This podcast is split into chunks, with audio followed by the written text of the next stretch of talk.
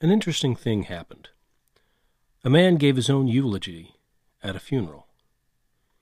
While on a tour of the Nixon Library, I couldn't avoid the irony of President Clinton's eulogy of President Nixon. Today is a day for his family, his friends, and his nation to remember President Nixon's life in totality. To them, let us say, may the day of judging President Nixon on anything less than his entire life and career come to a close. In other words, don't let one moment define a person's entire life. Is it fair? I know for assassins and murderers and the infamous criminals, we associate them with the worst thing they've done. That's fair. For presidents, well known scandal overshadows many accomplishments they have achieved. What about someone who didn't physically hurt anyone? Didn't take anything? Didn't cheat on his wife or lie under oath? What if all he did was say a few names? I'm Sam Logan, and you're listening to the podcast The Story Is, the podcast where we talk about the past, the present, and the personal. This episode is entitled Elia Kazan A Life in Total.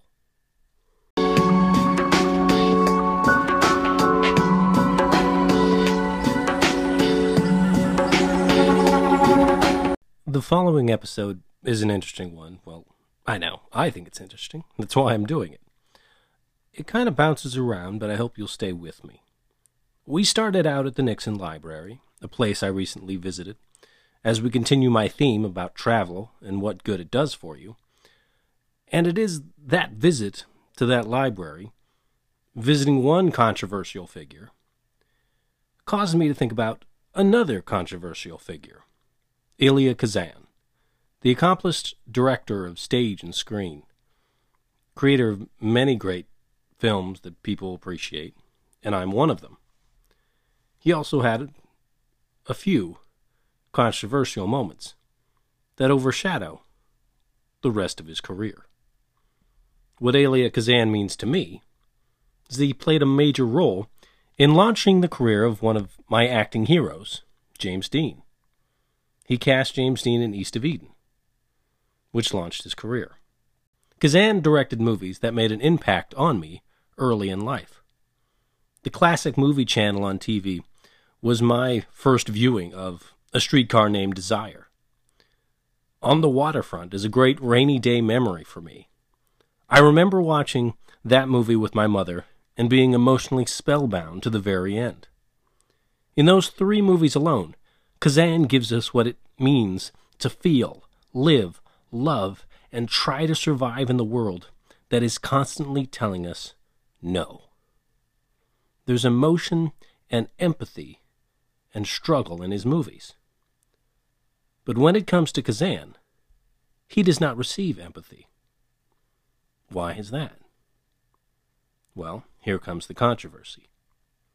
Those angry with him at the time would say he named names. Kazan initially refused to provide names to the House on Un American Activities Committee, but eventually named eight former group theater members who he said had been communists. He later made a movie where an informant is a hero. On the Waterfront. Marlon Brando's character plays Terry, who testifies against the corrupt bosses controlling the shipyards.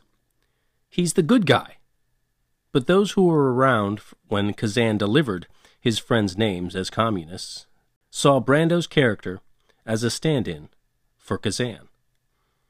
Orson Welles made this connection when asked about Elia Kazan. In 1982, Orson Welles was asked during this French cinema convention about directors and their takes and uh, financial support and why they should be supported. And Welles replied to the question, Cherie mademoiselle, you have chosen the wrong metteur en scene, meaning you have chosen the wrong film director. Elia Kazan is a traitor. He is a man who sold to McCarthy all his companions at a time when he could continue to work in New York at high salary and having sold all his people to McCarthy, he then made a film called On the Waterfront, which was celebrated The Informer. We go from 1982 to the Oscars in 1999. Kazan is being honored for his lifetime of work by the Academy Awards. Arthur Miller did not feel the same as Orson Welles when it came to Kazan. Unlike Kazan, Miller defied the House Committee on Un American Activities in 1956 and refused to name those whom he knew to be fellow travelers. He was held in contempt of Congress, fined, and sentenced to jail time. Despite that, Miller sided with those who believed Kazan should be honored on Oscar night. My feelings toward that terrible era are unchanged, he wrote in The Guardian. But at the same time, history ought not to be rewritten. Elia Kazan did sufficient extraordinary work in theater and film to merit acknowledgement. The night is described by David Walsh as the decision by the board of the Academy of Motion Picture Arts and Sciences to honor director Elia Kazan, infamous as an informer in the 1950s, at its annual Oscar Awards ceremony, March 21st, provoked considerable controversy. The board unanimously approved the award, but at least two members, including well known cinematographer Haskell Wexler, later publicly expressed regret about their votes. Blacklisted writers, directors, and actors voiced their anger at the decision. Hundreds of protesters demonstrated outside the ceremony. Inside the hall, estimates varied widely from one half to four fifths as to what percentage of the crowd refused to stand and applaud Kazan. The expression of disapproval was without precedent in Hollywood history. The awards presenters, Martin Scorsese and Robert De Niro, look uncomfortable. Kazan appeared briefly on stage and disappeared like a thief in the night. Elia Kazan's actions didn't deaden over time. From the 1950s well on to Oscar night in 1999, emotions remained high. His actions were not forgotten and the response of the general public ended up dividing along political lines. Those on the left were upset with Kazan, and those on the right thought what Kazan did was correct, fighting against the dreaded communists that were everywhere. The story is a little more complicated than us versus them. Communist Russia was indeed doing terrible things to its own people and espousing a philosophy of taking care of everyone by everyone. Many who would call themselves communists in America at the time, in the 1950s, were hoping to point out the flaws of capitalism for fair labor laws and the thought that negative stories about communist Russia were exaggerated. The reality of communist Russia usually wasn't seen until someone actually went to Russia and saw it for themselves. The label communist meant different things to different people. To Hollywood liberals, it meant further to the left, stronger labor unions. And for those running the House on Un American Activities committee, the word communist meant traitor. In reality, Russian spies were an issue, but they weren't under every rock or on every movie set. To me, it's clear what Kazan was doing. He wasn't fighting and uncovering communism. In 1952, as an ex communist, he came under pressure to testify at the House Un American Activities Committee. I'm sure he was aware this committee ruined many careers. HUAC, the acronym for the committee, picked Kazan because he was well known. His testimony would have great sway and merit and attention grabbing and authority to what the committee was trying to do. Kazan was told that if he did not name names, he would not be allowed to make more films. A major part and the most lucrative part of his career could be over. The movie studios, out of fear of being labeled communists themselves, and the possibility of losing government funding or tax breaks, wouldn't work with him if he didn't cooperate. He could go back to directing theater, but that wasn't guaranteed either. His entire future hung in the balance of this decision, and he named people he knew, some who had already been named as communists. But his testimony confirmed these people were enemies of the United States. He decided to save himself. So in 1999, Kazan gets a controversial Oscar. He is introduced and receives a split reaction from the crowd, many standing and clapping, and some sitting like Steven Spielberg, and some have the piercing eyes of Ed Harris, sending a laser beam of disgust at Kazan. Kazan gives a very brief speech, looks over and hugs and thanks Robert De Niro and Martin Scorsese for introducing him. Both of them who have the vibe of, please stop naming my name. Kazan concludes with, I think I can just slip away. Again, he missed the opportunity to do the right thing. Years ago, in the 1950s, he could have refused to cooperate with the committee, but instead he complied. Again, at the Oscars, he could have possibly apologized, maybe dedicate the Oscar to those who were unfairly blacklisted. He didn't. He could have been a contender, but he's a bum. Let's face it. Moments matter. A life is made up of moments. Who gets to choose which moments matter most? Time itself shows out that no film Kazan made outweighs his choice to cooperate with the House on Un American Activities. Kazan is defined by that moment. President Nixon is defined by a moment, and President Clinton, as well, is defined by a moment because four years after giving Nixon's eulogy, President Clinton was impeached. I haven't been to Clinton's presidential library, but I doubt on a tour of the museum that the impeachment is forgotten. Like Clinton, who said of Nixon, Oh, yes, he knew great controversy amid defeat as well as victory. He made mistakes, and they, like his accomplishments, are part of his life and record.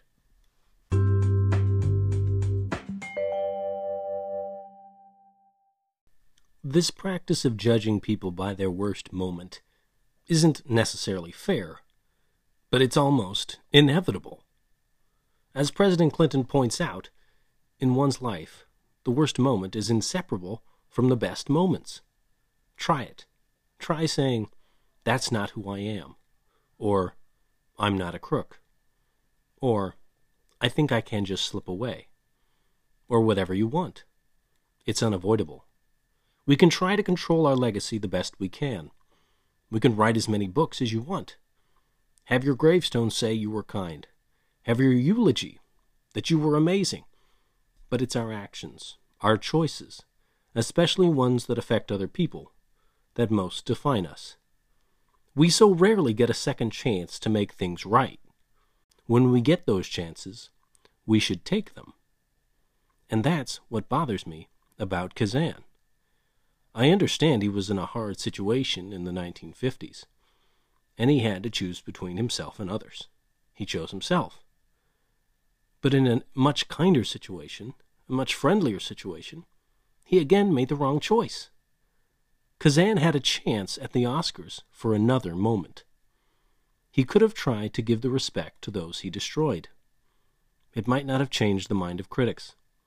His admission would have been far too little and far too late.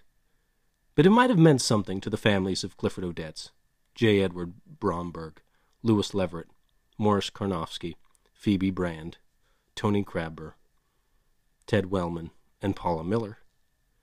They deserved better than to be blacklisted and unable to work in Hollywood. But what I'm asking for from Kazan would never have happened. No, it couldn't have happened because Kazan was convinced he was right. His immediate reaction after testifying in the 1950s and informing on his friends, Kazan took out an ad in the New York Times denouncing communism and urging others to speak out. In 1988, in his memoir entitled Elia Kazan, A Life, He said he would do the same thing again given the same circumstances. By 1999, he says nothing. And then in 2003, Elia Kazan died and never apologized for what he did. I think I can just slip away. I think he could have done better.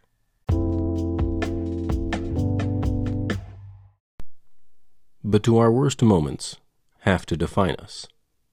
No, they don't. In order to demonstrate this point, I'm going to tell you one more story. It's the story about another actor. This one found himself in prison. After years of second and third chances, battling with drugs, he found himself behind bars. And he was, indeed, at the worst moment of his life. There was no hope.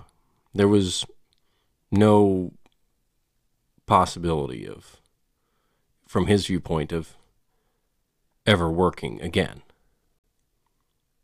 And he got a letter from someone until he got a letter from a director that he worked with.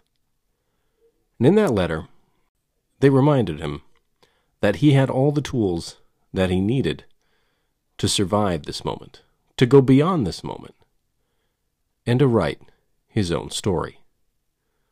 The director was Jodie Foster, and the actor in prison was Robert Downey Jr.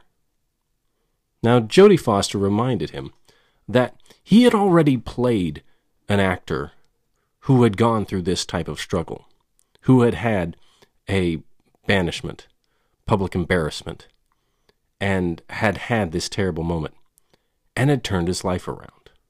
And that actor, that character that he had played, was the real life Charlie Chaplin. Chaplin had experienced a, a public airing of his own personal issues, a banishment of sorts, and he came back from that. And Chaplin is remembered for his great talents and not for his worst moments. And Robert Downey Jr.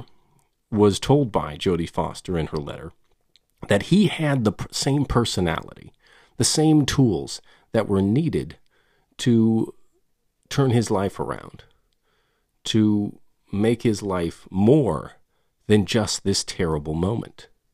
He had the ability to write his own story. I say that because Robert Downey Jr. had the habit of writing or rewriting scripts that were given to him. Case in point, the movie Chaplin. Now, the director didn't ask him to do this, and when he rewrote it, the director, I don't believe, used it. But the principle is the same. He could write his own life after the worst moment in his life. He just had to, one, recognize that he, in fact, had messed up, something Elia Kazan never did. And after recognizing that he messed up, do what he can to turn himself around and not give up, not allow the worst moment to define his life. And now Robert Downey Jr. is not defined by his worst moment of being arrested for drug possession. He is instead recognized as a superhero on screen. He is a father, he is a husband, he is an activist for charity organizations. He is not defined by his worst moment. And neither do we have to be defined by our worst. we aren't perfect. We're going to make mistakes in life. And maybe some of those mistakes are going to be pretty big. And in those times, we're going to feel very uh, discouraged and believe that we can't get back up, that this is it. We have ruined our life. But if we remember that we are the author of our own lives and our own choices, and that if we endeavor to change, really change, or as Robert Downey Jr. said, learn to make new mistakes, we can overcome our worst moments and define our lives for the good things that we've done.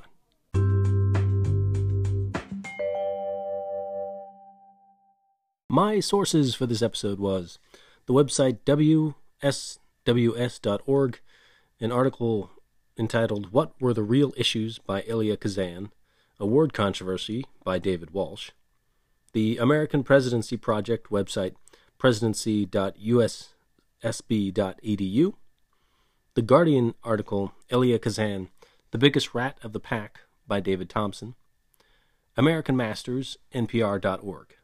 Thank you very much for listening. I hope you will send all your thoughts and comments to the story is podcast at gmail.com, or you can also talk to me at the Story is Podcast Facebook page. Until next time, thanks for listening. I'm Sam Logan. That's my story, and I'm sticking to it.